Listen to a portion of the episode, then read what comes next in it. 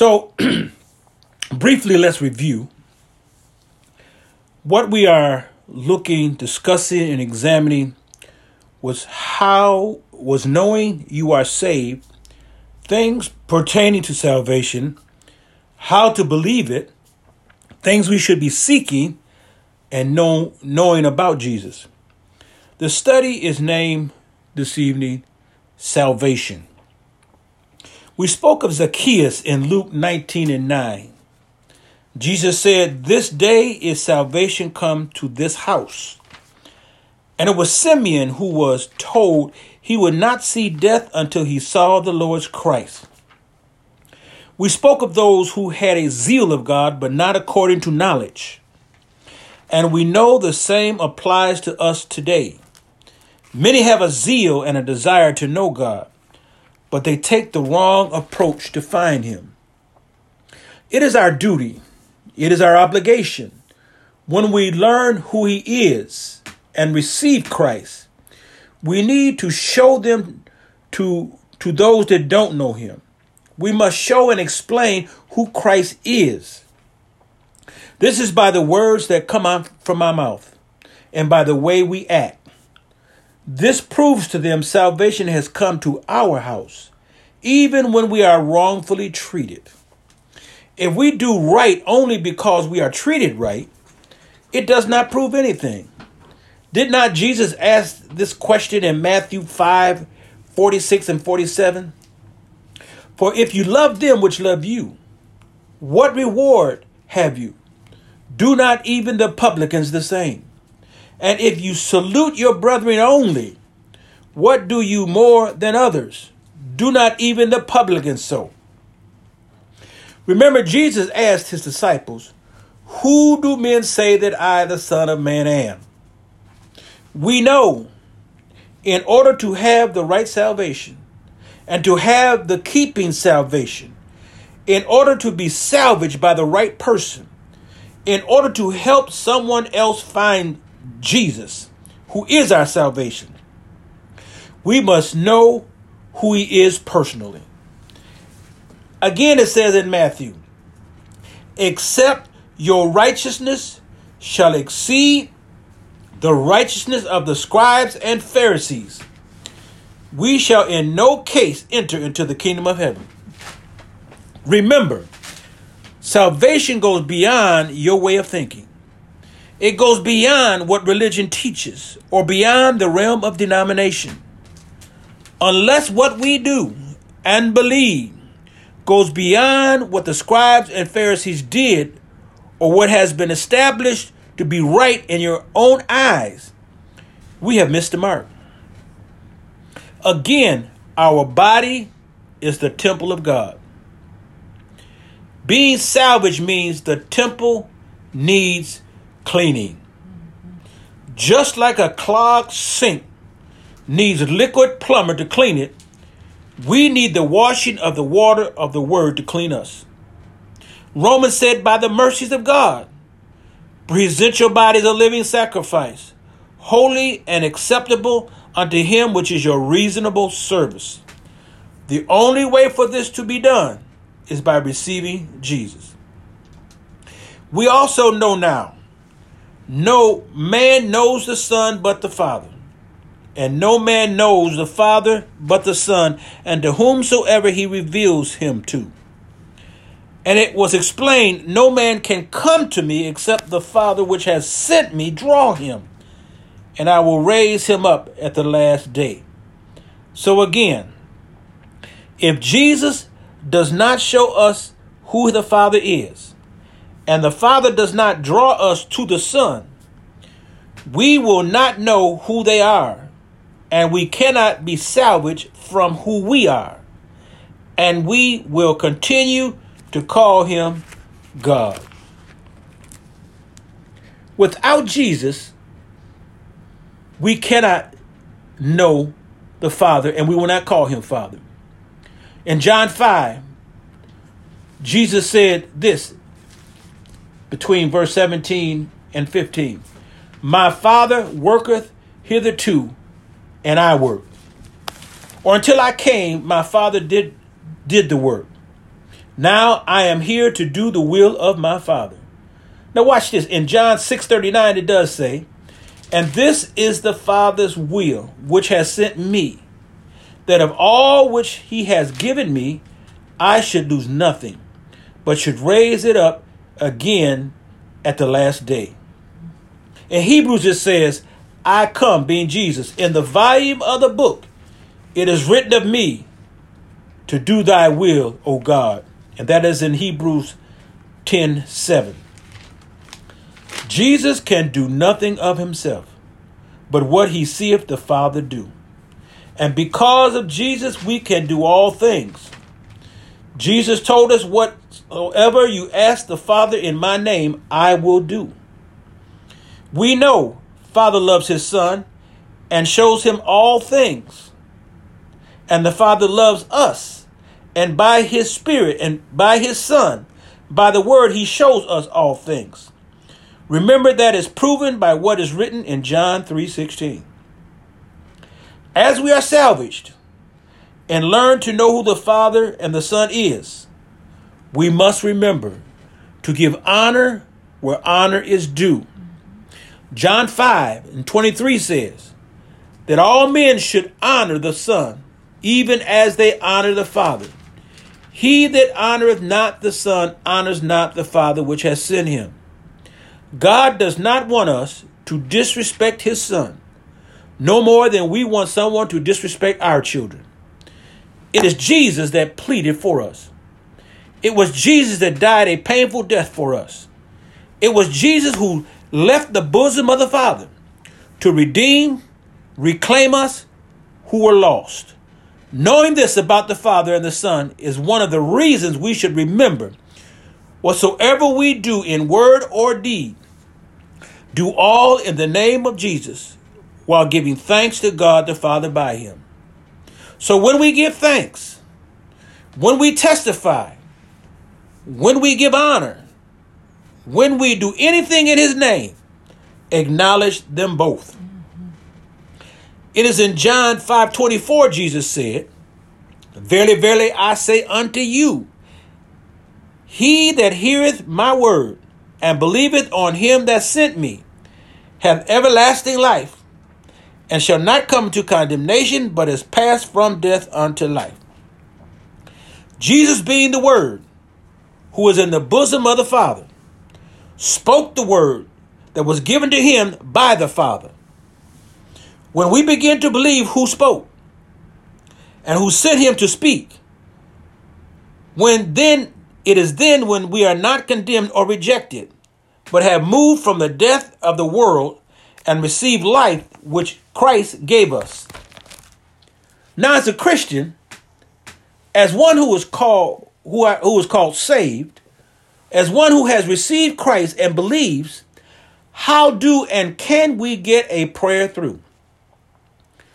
Some may be saying, I don't think God even listens to me. But it may be we are not listening to his answer, or we have dialed the number with the wrong phone, 555-35374. And that 35374, this spells flesh. Let's go back and look at what God said in 2 Chronicles 7:14. If my people, which are called by my name, shall humble themselves and pray, and seek my face, and turn from their wicked ways, then will I hear from heaven, and will forgive their sin, and will heal their land. Let's break this down. If my people, in Christ, we are the people of God. When are we going to accept and understand we are God's people? Let me say it like this. When you first started school, you really didn't know who you were, even though you thought you did. As you began to hang around others your age, you began to gravitate to certain ones. You talked with those that thought like you, those that laughed at what you laughed at, those who acted like you. And you began to separate yourselves from those that didn't act like you. It was then you began to realize who you were. When you received Christ, you should have moved or should be moving toward those like you. You should be separating yourself from those that are not. You should begin to realize you are no longer like those that are not in Christ. It is those in Christ you can identify with. It is those in Christ who have answers to the questions that you have. You have been brought out of darkness into his marvelous light. Jesus came so you could become God's people. Because of Jesus, we are now heirs and joint heirs. Because of Jesus, we have been grafted into the vine. That is why it says, which are called by my name. We are the sons and daughters of God. Whether you like or dislike to be called a Christian, whether you want to be called brother or sister, a believer or saint. See, it seems like every denomination or religion wants to use or be called by a different name to identify. But to God, we are the sons and daughters of God. 1 John 3:2 said, beloved, now are we the sons of God, and it does not yet appear what we shall be, but we know that when he shall appear, we shall be like him, for we shall see him as he is. When we get to our final destination, we won't look like we look now. We won't appear as we appear now. We won't have the same defects as we have now. We won't answer to the same name as we do now. But whatsoever it shall be, we shall be like him, and we shall see him, being Jesus, as he is. Now, since we want our prayers to get through, it says next in the scripture, humble themselves and pray. And that's 2 Chronicles 7:14 again. Shall humble themselves and pray. God is not just looking for prayer, but some humility. Humility before the prayer, not after. Let's look at humility. One definition is saying to cause to be meek. We also know humble means doing those things you did not intend to do willingly without murmuring or complaining. We know meekness is to endure injury with patience and without resentment or complaint. Now, somebody is thinking right now, what has all that got to do with praying for someone or something I need? I will ask this question. Is the only time you pray is when it's something you want or need? And when you pray, what is your state of mind? Is it kind, patient, gentle, mild, or is it just the opposite? Are you mean and disrespectful in your heart, impatient, saying, God, answer me now? Instead of being gentle, do you become agitated? When you talk to God, are you mad and demanding? When you talk with God, you cannot be impatient or agitated. God is not your spouse or your child. He is your father. You can't come across rude and rough. You may say, I don't talk to God that way. I ask him really nice. Do you still feel that way when he has not answered you in timely manner? What is in your heart then? Are you agitated? Do you take it out on others? Let me share with you what Jesus' disciples said in Luke, or what they wanted to do. And that's Luke 9:53-54. See, just before this, Jesus sent messengers to the village of the Samaritans to make ready for him. But it says in verse 53, it says, and they did not receive him because his face was as though he would go to Jerusalem. So the disciples respond to this way. And when his disciples, James and John, matter of fact, saw this, they said, "Lord, wilt thou that we command fire to come down from heaven and consume them, even as Elias did?" This was not the right attitude for them then, and it is not the right attitude for anyone today.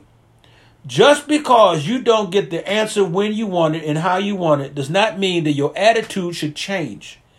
You should still remain in the mind or state of mind of humility, humbling yourself, seeking his face, and being patient and wait on God. Even the ones you are praying for, whether in Christ or not, do good to all, especially those of the household of faith. Remember, whosoever hates his brother is a murderer, and you know that no murderer has eternal life abiding in him. Now look at what God is saying to do next in 2 Chronicles. Seek my face. It does not mean to seek his face literally. No man can see God and live. When I seek his face, what am I seeking? Let us take a few seeking words in the scriptures. Matthew 6:33.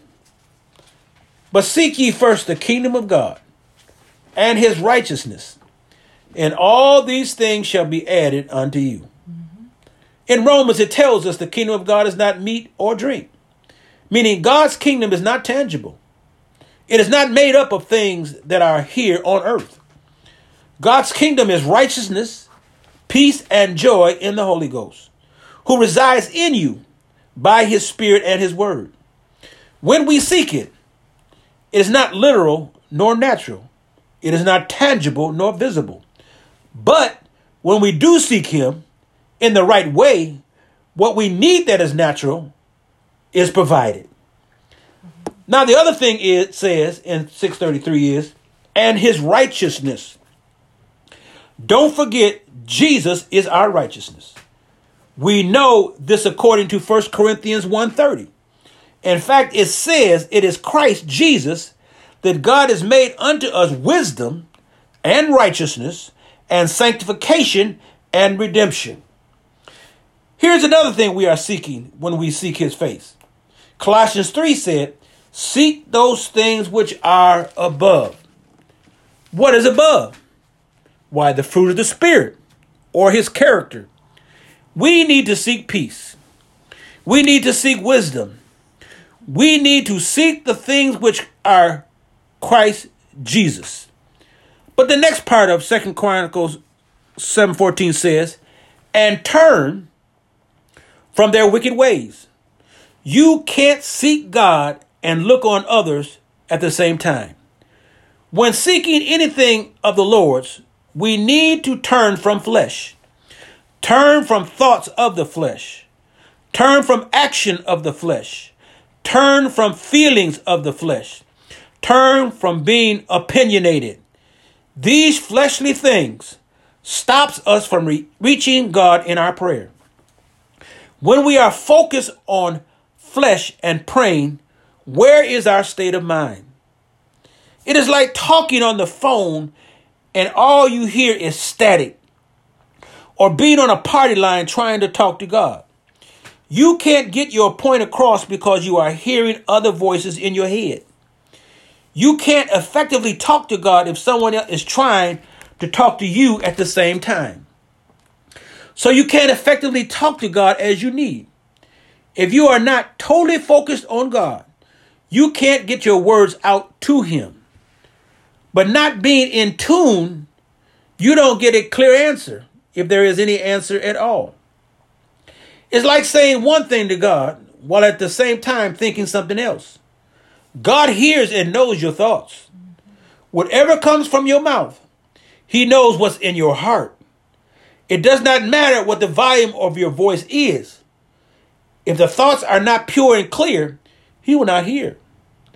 But if the thoughts are pure and you have turned from those things it says, then will I hear from heaven and will forgive their sin and will heal their land. So recapping the initial point in question, as a Christian who is saved, I get my prayer heard because I know who I am. I am salvageable and are being salvaged. Because of Christ who is in me, I am a son or daughter. And I now humble myself and seek him. I am turning from the wickedness of this world. And I believe because I have done and do these things which he has spoken. My Father who sits on high hears me from where he is. And by his promise, with patience, I am humbly awaiting his response. I know my Father hears me, and I believe it. Remember, we are being salvaged from speaking from we are being salvaged from something every day. And we are being salvaged. We are taken from the environment or the environmental garbage of the world where we were born. And Jesus comes and gives us a clean life. He has taken us from the junkyard of sin, removed us from the filth therein, gave us a word that makes us clean.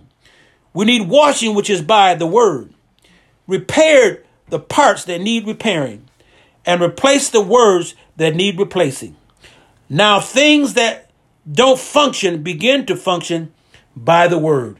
With that, my time is up, and I thank you for yours.